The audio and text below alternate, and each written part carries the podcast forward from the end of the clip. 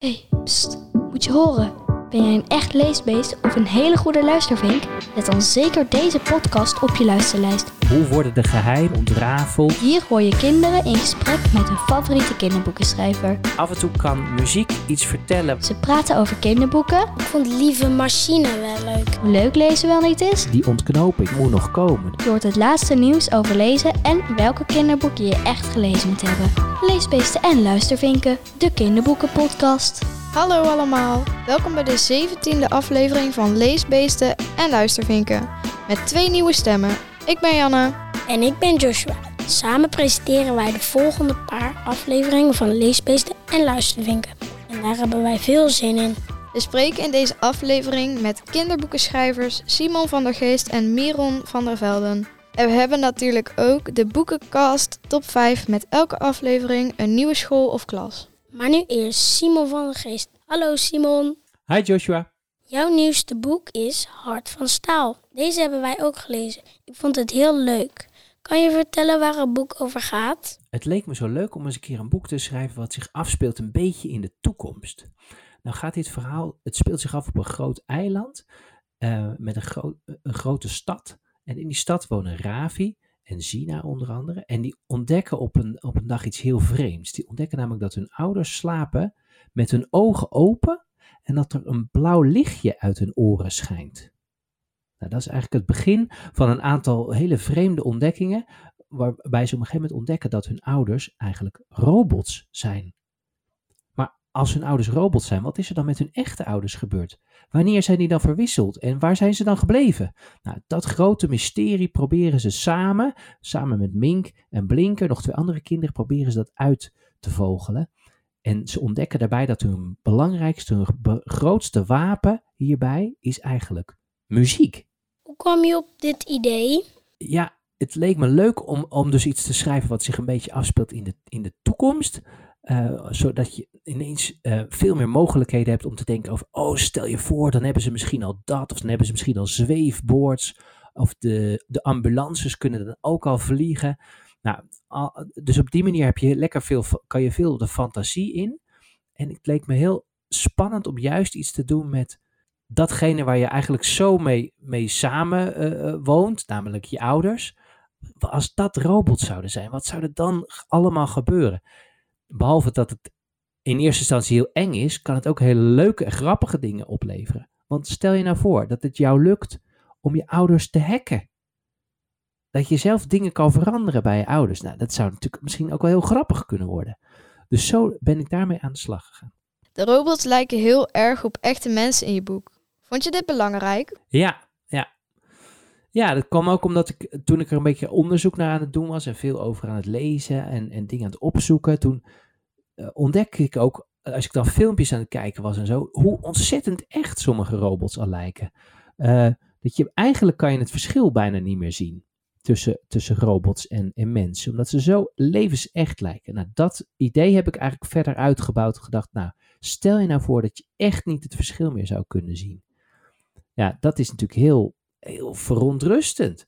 Kun je iets vertellen over de gevoelens van de robots in jouw boek? Ja, dat is iets waar ik veel over na heb zitten denken. In heel veel boeken en in films en zo zijn robots altijd hele gevoelloze wezens, hele koude wezens. En eigenlijk is dat ook wel zo. Eh, maar in mijn boek hebben de robots wel degelijk gevoel. Alleen is het zeg maar geprogrammeerd gevoel. Dus ehm, ze hebben bepaalde pro- gevoelprogramma's hebben ze meegekregen, waardoor, het, waardoor ze weten hoe ze in een bepaalde situatie net op mensen kunnen lijken, net op boze mensen kunnen lijken of op schaamtevolle mensen kunnen lijken. Ehm, ja, dat leek me juist heel leuk en dat maakt natuurlijk ook dat je nog moeilijker het verschil kan zien. Dus als een, een robot een fout maakt, dan ga- wordt zijn schaamteprogramma geactiveerd. En dan krijgt hij bijvoorbeeld een kleur. Of dan eh, krimpt hij een beetje in elkaar. Dat is allemaal ingeprogrammeerd. Dus op die manier lijkt het net alsof, alsof de robots ook een echt gevoel hebben. Eh, ja, dat leek me heel leuk. In jouw boeken komt altijd muziek voor, maar in Hart van Staal is muziek verboden. Toch is muziek in dit boek heel erg belangrijk. Kan je daar meer over vertellen? Ja, ehm, niet alleen in mijn boeken, maar ook in mijn, vooral in mijn toneelstukken komt heel vaak muziek voor. Of het is een muziektheatervoorstelling, of er worden liedjes in gezongen. Dus ik ben eigenlijk altijd al wel bezig met muziek. Eh, en ik speel zelf ook muziek en zo. Maar het leek me zo mooi uh, om daar eens een keertje bij stil te staan. Wat is het nou dat muziek zo belangrijk is? En, want volgens mij is het iets waar we vaak aan voorbij gaan. Hoe tof en hoe bijzonder dat eigenlijk is. Um, dus daarom heb ik gedacht, stel je nou voor, je, als je het omdraait, stel je nou voor dat muziek niet meer zou mogen. Dat het gewoon verboden is. Ja, daar kan je je eigenlijk bijna niks bij voorstellen. Dat zou zo erg zijn. Dus ik wilde eigenlijk heel erg door dit boek ook laten zien hoe ontzettend mooi en belangrijk het is. Eigenlijk is muziek datgene wat ons onderscheidt van, van machines, van robots in dit, dit geval. Volgens mij is muziek datgene wat je, wat je mens maakt. Dat je daarna kan luisteren, dat je een bepaald gevoel daarbij krijgt. En dat je zelf muziek kan maken. En daarbij is de stem en het zingen is misschien wel de allerbeste en de allermooiste vorm daarvan. Want alleen mensen kunnen zo prachtig en zo mooi zingen, dat je, nou ja, stel je maar voor, hè, iedereen heeft wel muziek die, die die zelf heel mooi vond, omdat je in een stem kun je zoveel horen van iemands verhaal of iemands gevoel. Nou, dat vind ik eigenlijk heel mooi om een keer bij stil te staan en daar iets over te schrijven. Speel je zelf een instrument en maak je ook muziek? Uh, ja, ik, ik, uh, als kind heb ik op pianoles gezeten een, een tijd. En later ben ik ook um, accordeon gaan spelen. En dat doe ik eigenlijk nu nog steeds. Maar mijn zoon is net begonnen met gitaarles. Nou, dat vind ik eigenlijk ook wel leuk om een beetje mee te doen. Dus ik ben nu ook een beetje gitaar aan het leren. Uh, en verder zing ik graag. Ik zing, ik zing in een koor. Dan ben ik de bas. Je hebt zelf ook songteksten geschreven bij het verhaal. En daar zijn ook echte liedjes van gemaakt. Waarom wilde je dat? ik vind het sowieso altijd heel leuk om uh, niet alleen maar verhalen te schrijven, dus niet alleen maar proza, zoals dat heet, uh, maar ook gedichten en theater. En op deze manier dacht ik, oh, dat is heel leuk. Als ik nou een boek schrijf met liedjes erin, dan kan ik ook liedjesteksten schrijven. En liedjesteksten zijn natuurlijk eigenlijk bijna een soort gedichten. Dus dat vond ik heel leuk om het op die manier te doen. En op die manier dacht ik, op, kan ik ook een beetje proberen om het verhaal niet alleen te vertellen door uh, ja, zeg maar de zinnen van het verhaal, door het verhalende, maar ook in de muziek. Dus af en toe, daarom vind ik ook dat je eigenlijk ook de muziek erbij moet luisteren. Af en toe kan muziek iets vertellen wat je niet met woorden kan vertellen. Hey, mag ik jullie vragen, uh, Joshua, wat vond jij het mooiste liedje of het leukste liedje? Uh, ik vond Lieve Machine wel leuk. En jij, Janne, wat vond jij een mooi liedje? Ik vond uh, Rebellen, vond ik wel een leuk liedje. Mhm. Um, je bedoelt dat liedje van, uh, waarin ze zingen van het hart van staal, van, van ja. uh, trap er niet in. Ja. Ja, ja. Die vond ik wel leuk. Ja, ja, dat is een beetje het belangrijkste liedje eigenlijk, hè, waarin ze echt roepen van, uh, let nou toch op, want misschien zijn je ouders wel robots. Ja. Ja, ik, ik, vond, ik vind ook lieve, lieve Machine vind ik ook, ook het allermooiste liedje. Wat Joshua ook al zei. Dat, ik denk dat in dat liedje het mooiste is gelukt om iets heel raars uit te drukken. wat je niet, bijna niet in woorden kan uitdrukken. Lieve Machine is het liedje waarin Zina. Um, het is eigenlijk bijna een soort slaapliedje, een soort wiegeliedje. Wat Zina voor haar eigen vader zingt, voor haar robotvader. Waarin ze eigenlijk zingt: Ik snap er helemaal niks van. Uh, je bent een machine. Um, een lieve machine. Maar ik kan er niet bij. Ik begrijp je steeds minder, maar jij begrijpt mij. Dus het gaat heel erg over, ja, ja, dat ze helemaal in de war is, omdat dit eigenlijk een hele lieve robot blijkt te zijn. Is dit het eerste boek dat je over de toekomst hebt geschreven? Ja, ja dat klopt, ja. Het is een ander boek geworden dan bijvoorbeeld jouw boek Spinder of Het Werkstuk. Hoe was het om Hart van Staal te schrijven? Ja, bij Hart van Staal was het eigenlijk het avontuurlijke nog belangrijker. Dus uh, nog meer dan bij Spinder en het werkstuk en Spijkerswijger bijvoorbeeld, uh, moest ik heel goed nadenken over uh, de plot. Dus over wat gebeurt er en hoe, wordt hoe worden de geheimen langzaam ontrafeld. Um, dus dat is eigenlijk op, op, een vrij technische manier. Dus ik was de hele tijd ook met schema's bezig en kaartjes die ik op het prikbord had geprikt. Dus dat is een beetje een meer technische manier waarbij je van tevoren al heel goed moet nadenken over wat is de volgende stap, wat is de volgende stap.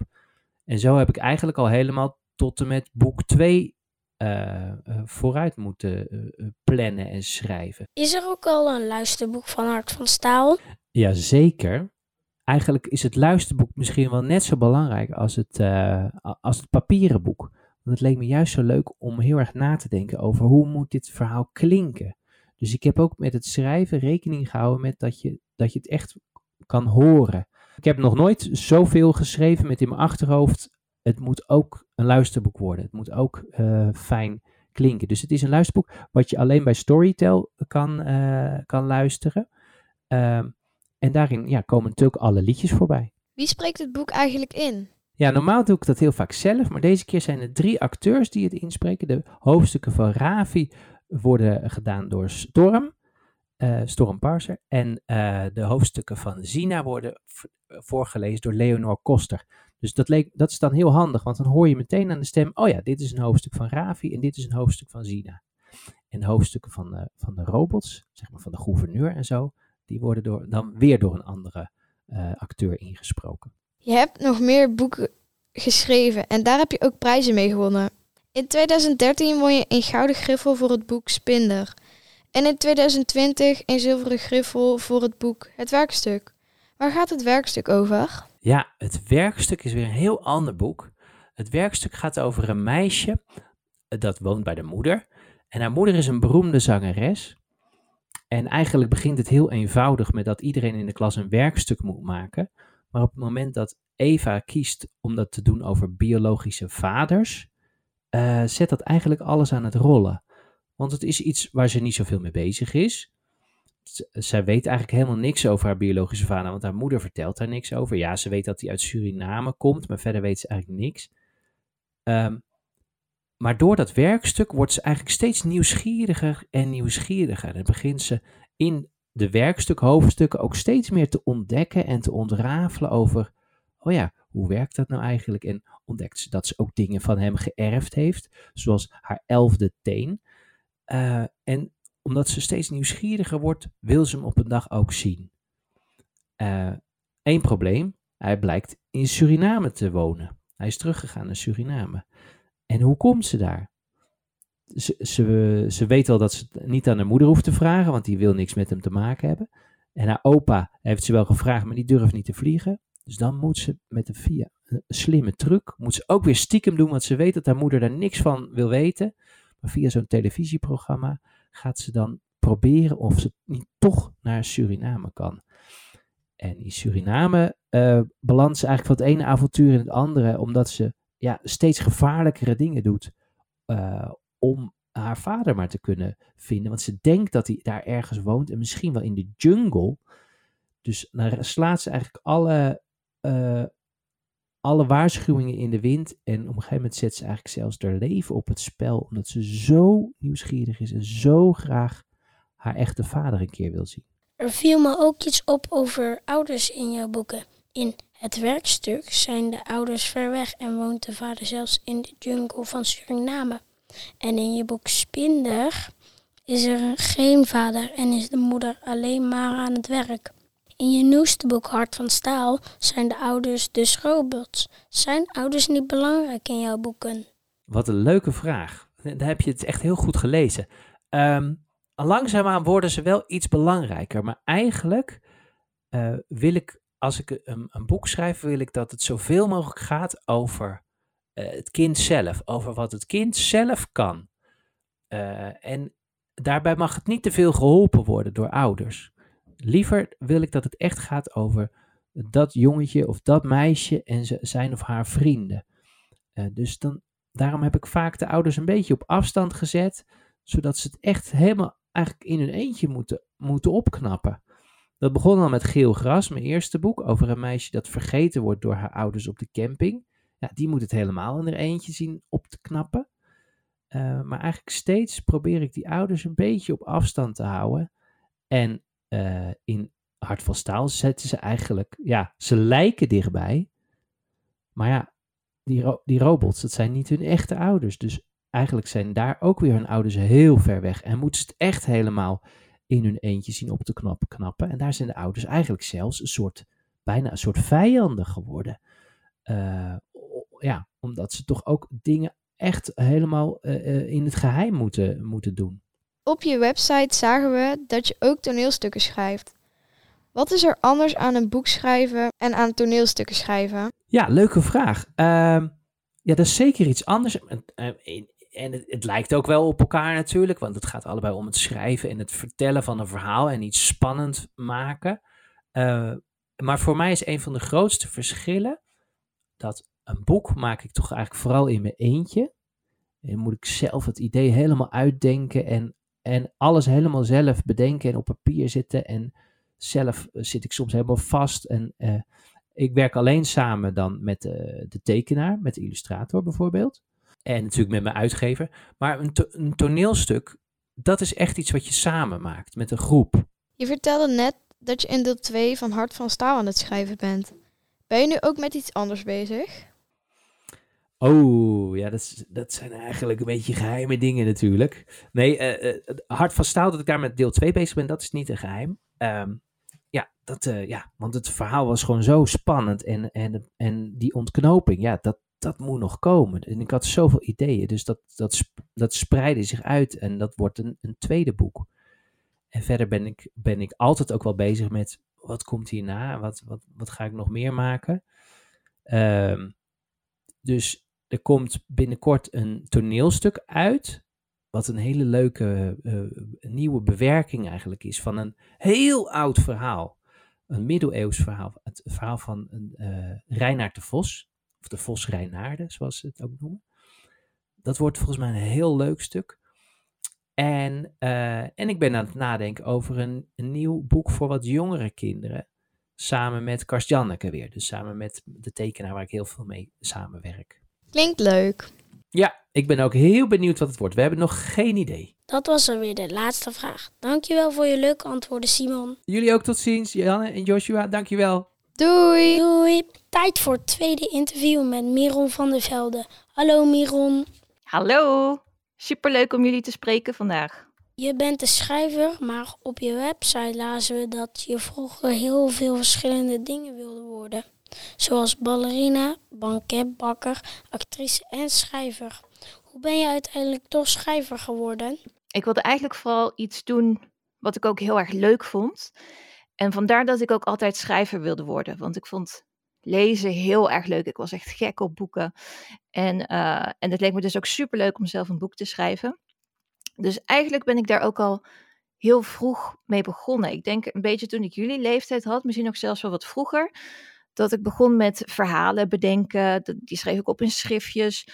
Of ik schreef ze op op een papiertje dat ik dan dubbelvouwde. En dan schreef ik aan de binnenkant het verhaaltje. En dan aan de buitenkant uh, teken ik een kaft. Nou, misschien kennen jullie dat wel. Hebben jullie ook vast wel eens gedaan. En, um, en dat ben ik eigenlijk altijd blijven doen. Ik ben altijd blijven schrijven. Toen ik ouder werd, ging ik bij de schoolkrant schrijven. Uh, toen ik film ging studeren, toen mocht ik naar de bioscoop. Dat was trouwens ook heel erg leuk. Mocht ik naar de bioscoop mocht ik films kijken die nog niet uit waren. En dan mocht ik opschrijven of ik dat een goede film vond of niet. Dus zo was ik altijd aan het schrijven. Maar dat, dat boek, dat, uh, ja, dat had ik ook altijd wel in mijn hoofd. Van, goh, ik wil ooit een boek schrijven. Maar ik ben niet gaan zitten aan mijn bureau en dat ik dacht, nu ga ik een boek schrijven. Dat ging eigenlijk in een andere volgorde. Dat begon namelijk met een idee. En ik weet nog goed hoe dat ging. Toen, toen was ik in mijn keuken en was ik aan het afwassen. Super saai natuurlijk. Maar ineens had ik een idee in mijn hoofd. Zo boem, kwam dat mijn hoofd in. En dat idee was, ik ga iets schrijven over een meisje dat ontdekt dat alles wat we dromen, dat dat echt gebeurt. Dat het niet alleen maar dromen zijn. En toen ben ik achter mijn laptop gaan zitten. En toen was het een beetje alsof ik in die bioscoop zat, zoals ik voor die films had gedaan. Dus ik, ik zag zeg maar de film die zich afspeelde voor mijn hoofd en ik hoefde het alleen maar op te schrijven. En toen dacht ik ergens halverwege van, oh, nou, misschien is dit wel een boek. En dat is het uiteindelijk ook geworden. Dat is mijn eerste boek geworden, Sporters op de Droomplaneet. Dus toen was ik schrijver. Wat is de gekste droom die je ooit hebt gehad? Ik weet nog wel, dat is een leuk om te vertellen. Ik weet nog wel de allereerste droom die ik ooit heb gehad. En dat was dat ik samen met mijn moeder over de uh, stoep wandelde. En uh, langs de basisschool liep ik toen, want toen zat ik nog op de basisschool en het regende heel erg hard. En er kwamen allemaal plassen op straat. En die plassen werden zo hoog, of eigenlijk zo diep, dat ik mijn voeten er niet meer in kon zien. Ik zag alleen maar zo tot mijn enkels, zeg maar. En toen dacht ik, oeh, ik zie mijn voeten niet meer. Ik tilde mijn voet op en er zat ook geen voet meer aan. Dat was gewoon een soort stompje. Nou, die droom, die, het is niet super gek misschien, alhoewel, misschien ook weer wel. Maar die droom die zal ik nooit vergeten. Maar uh, ja, ik merk toch dat nu ik ouder word, dat ik wat minder droom. En dat is ook zo in het boek Spurs op de Droomplaneet. Uh, ja, kinderen blijken toch de beste dromers. We lazen ook op je website dat je vroeger graag fantasieverhalen las. Zoals Harry Potter. Je nieuwste boek is dan ook een fantasieverhaal. De hoofdpersoon kan namelijk de tijd terugdraaien. Kan je iets over dit boek vertellen? Het boek heet De Nacht van de Bliksemregen. En dat boek gaat over Lana. En Lana is een meisje dat uh, bij haar opa woont in Parijs. In een heel klein appartementje met een heel klein balkonnetje van waar ze een heel mooi uitzicht hebben over de Eiffeltoren, waar ze vlakbij woont. En uh, wat wel heel verdrietig is, is dat Lana een jaar daarvoor ongeveer haar moeder heeft verloren. Die is omgekomen bij een auto-ongeluk. En Lana is nog heel erg bezig met, met die dag dat dat gebeurde, met die avond van dat ongeluk, met hoe alles anders had kunnen gaan als ze maar iets anders had gezegd. Of als haar moeder een paar seconden later was vertrokken. Ja, dat gevoel van, oh, kon ik de tijd maar terugdraaien. En uh, daardoor is ze een beetje een teruggetrokken meisje en zit ze veel op haar kamer, wil ze niet naar buiten. Maar dan, op een dag, ontvangt ze een pakketje. Met daarin een heel bijzondere, mysterieuze brief. Lana weet niet van wie die brief is. Maar in de brief staat dat als zij die avond naar de Eiffeltoren gaat, helemaal bovenin, naar de derde verdieping, dat ze dan terug in de tijd kan reizen. Nou, en dat wil Lana natuurlijk het allerliefst, om terug te gaan naar die ene avond. Maar uh, ja, dat is nog niet zo makkelijk, want er breekt een heel hevige storm los. Het regent super hard. Uh, windstoten, bliksemflitsen die door de lucht schieten. Niet echt het weer waarvan je denkt, nou, nu ga ik eens lekker de Eiffeltoren op. Maar uh, ja, ze willen toch, ondanks haar hoogtevrees, ondanks haar storm, gaat ze naar buiten, het appartement uit, op weg naar de Eiffeltoren. En wat er dan gebeurt, ja, dat, dat mogen jullie zelf gaan lezen. Ben je zelf eigenlijk ook wel eens op de Eiffeltoren geweest? Ja, ik ben best wel vaak op de Eiffeltoren geweest, want ik heb zelf ook in Parijs gewoond. Ongeveer vijf jaar. En uh, nou, er kwamen er wel eens mensen op bezoek. Dus dan ging ik met ze mee naar de Eiffeltoren. Kwam ik heel vaak langs de Eiffeltoren. Ik had een scooter, dan ging ze langs de Eiffeltoren. Ik, uh, ik was ook gids in Parijs, dus ik, uh, ik nam toeristen mee op de fiets in een groepje. En dan gingen we zo de hele stad doorfietsen. En dan vertelde ik allerlei verhalen. Ook over de Eiffeltoren natuurlijk. Een van mijn lievelingsplekken om te stoppen. En de laatste keer dat ik er kwam, was misschien wel leuk om te vertellen. Toen kwam ik er ook voor het boek, De Nacht van de Bliksemregen. En toen, uh, want ik wilde precies weten hoe het eruit zag bij de Eiffeltoren. Hoe dat eigenlijk is als je daar bent en welke lift je dan moet pakken. Want ik vind het leuk dat alles wat je leest in mijn boeken, dat dat ook echt zou kunnen gebeuren. Dus er zit heel veel fantasie in, maar geen elfjes of tovenaars of zo. Alles zou ook echt kunnen zijn. En toen ik daar was, toen brak er dus, net als in het boek, een heel hevige storm uit. En, uh, en dat, ja, ik heb zelfs de bliksem zien inslaan in de Eiffeltoren. Dus dat was wel heel spannend. Dus dat maakte het wel extra bijzonder. Zijn jullie er wel eens geweest op de Eiffeltoren? Ja, één keertje. Maar niet wel op de eerste verdieping, want dan vond ik al hoog genoeg. Niet helemaal erboven. Oké, okay. nou dan moet je eigenlijk nog een keertje terug. Of heb je ook hoogtevrees? Ja, ah. beetje. Nou, wel knap dat je naar de eerste verdieping bent geweest. Je boek Het geheim van de YouTube-ster gaat over een meisje van wie de zus een influencer is. Hoe kwam je op dit idee? Het geheim van de YouTube-ster, dat is een boek dat past binnen een serie, Het geheim van. Misschien kennen jullie wel meer geheimboeken. Toen ik gevraagd werd om daar een boek voor te schrijven, toen leek het me wel heel erg leuk om iets te doen met, ja, met een echt geheim dat verklapt zou worden. En toen dacht ik, wat zou dan spannend zijn? En toen dacht ik aan twee zussen waarvan de een beroemd is en de ander niet. En waarvan de ander dus een beetje jaloers is eigenlijk ook op die beroemde zus. En dat ze besluit om een groot geheim van haar te verklappen. En dat is het boek ook geworden.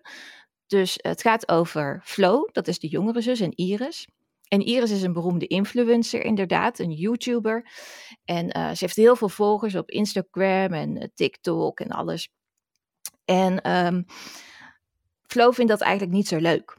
Want als ze gaan winkelen, dan uh, staan er ineens allemaal fans voor de neus van Iris. En dan heeft Iris helemaal geen oog meer voor de eigen zus.